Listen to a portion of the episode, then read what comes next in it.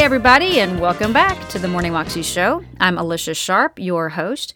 Today on the show, we have Mark Batterson. And if you don't know, Mark actually is the author of The Circle Maker, which is one of my very favorite books ever written, because that book inspires so much in me to want to believe God. And the Bible clearly talks about how without faith in hebrews 11:6 without faith it is impossible to please god and everything must be done in faith. If it's not done in faith it's sin.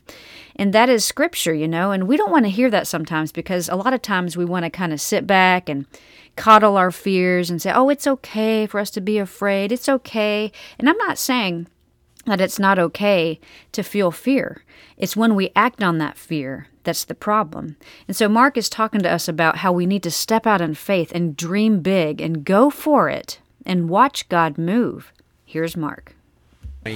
Mark Twain uh, is purported to have said if you ever have to eat a live frog, do it first thing in the morning because then you will know that the hardest thing is behind you. Um, which is uh. absolutely ridiculous, right? Like, I love it. Matt, I love making you laugh. And uh, I mean, it's kind of hilarious to think about, but it's true. You've got to eat the frog. You've got to do that thing that's the hardest thing to check on your to do box. It's the, it's the dream that is gathering dust, it's the mm. goal that you are procrastinating. Uh, you cannot finish what you do not start. Wow. And so you almost need a start date uh, as much as you need a deadline to go after some of the goals that you have. Okay. So we need to flip the script, kiss the wave, eat the frog. we need to fly a kite. Okay. Why am I saying that? I love it. Well, you know I love history, and so there's a little story behind that. When uh, when Charles Ellet Jr. was commissioned to build a bridge across the Niagara Gorge, we're talking about like uh, somewhere around I think 1847. Uh, they had no idea how to do it because it was an 825 foot chasm with 225 foot cliffs on either side. So what they did, Matt and Laurie, is a kite flying contest. Hmm. What? They flew a kite from one side to the other. It was a 15 year old boy named Homan Walsh who won the $10 prize. And then oh what they did is they attached a rope to that string. Then they attached a cable to that rope. Eventually, it would become a railway suspension bridge that could support a 170 ton locomotive. The, the big idea is this if you do little things like they're big things, God will do big things like they're little things, but you mm. have to fly the kite and then let God build the bridge. Yeah. I love it. That's we, fantastic. We've got to do what we can do so God can do what he only can do. wow. Yes, it's it so something? true. Just another fun piece of history. Uh, it was Elisha Otis, and that la- last name may ring a bell, Otis. Uh, he was the inventor of the elevator safety brake, but he couldn't sell them because everybody was uh, skeptical.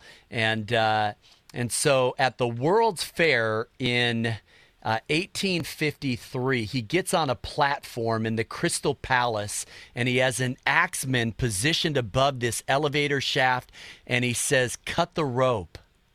And the elevator falls a few feet and uh, it is like one of the greatest sales pitches in history.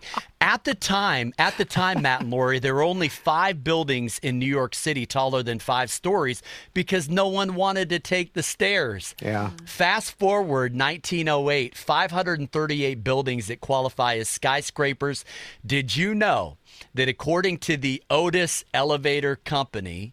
The equivalent of the world's population rides on their elevators every three days. I think you could say that Elisha Otis turned the world upside down. Seriously. How did he do it?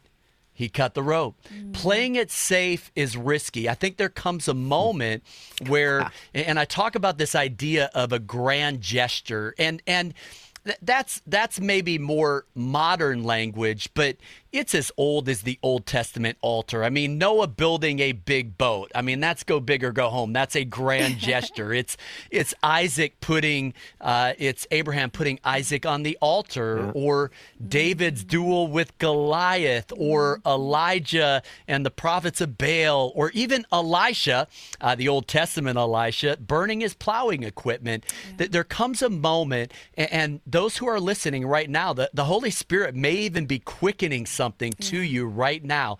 There comes a moment where it's now or never, where you've got to take one small step of faith and it creates this domino effect in your life. It becomes a tipping point or a turning point. And so, my hope and prayer in writing the book is that it would create some of those moments in the lives of readers. Mm.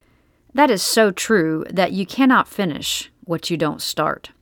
That was Mark Batterson, and you can find that clip on YouTube if you search under You Can't Finish What You Don't Start by Mark Batterson, and it, that is also on Praise on TBN. And the book that he was referring to earlier was his new book called Win the Day Seven Daily Habits to Help You Stress Less and Accomplish More.